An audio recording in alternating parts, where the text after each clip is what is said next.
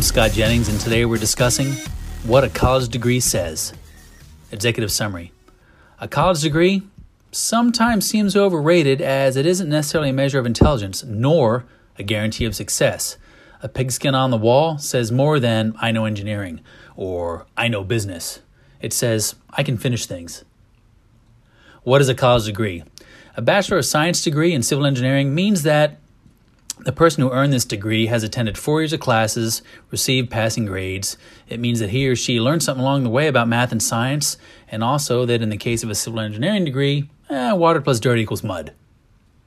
It may also mean that the student has a genuine interest in civil engineering, maybe. And yes, it probably means that this person's not stupid. I mean, there is a lot of math and a lot of late night studying and getting any engineering degree. And that's good the achievement of a degree, but what it means to an experienced employer, not only did this person, you know, this person not stupid, but this person is able to finish something. These guys didn't need a degree. Yeah, it's true. There are some mega successful people that didn't graduate college. You can click on the QR code in the article, and yeah, there's whatever it is, 10 or 12 people on here who are, you know, mega millionaires. You know, but these guys, they're extreme outlier, outliers. Are you Bill Gates? No, you're not Bill Gates. You're not that one in a million, one in a hundred million, one in a billion person. So these are the one in 500 million type people that I'm talking about now, which frankly, sorry to tell you, tell you this, but you're not that person. So using this as an excuse not to obtain or not to finish a college degree is statistically a bad idea.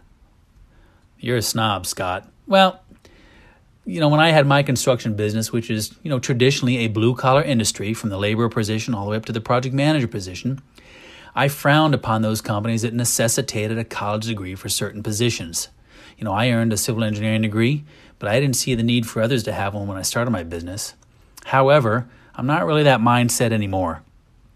I believe that a college degree is an excellent measure of competence, life competence, and task competence, not necessarily intelligence. It's close enough.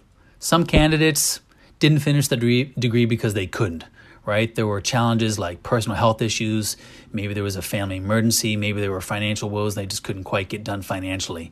And that's understandable. However, I've found that those who didn't have the enormous obstacles to uh, these enormous obstacles to overcome, who just didn't finish the program, do the same when they're at work. Their final product, it's unfinished.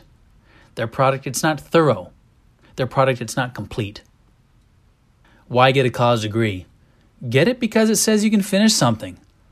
I know plenty of professionals in the construction industry that have degrees which are in no way related to engineering or construction, but they had the ability to see something to completion. A college degree in basket weaving, psychology, political science, or whatever says, you know, I can take on a task and complete it to the satisfaction of a third party who's willing to award me a certificate of completion, i.e., a college degree.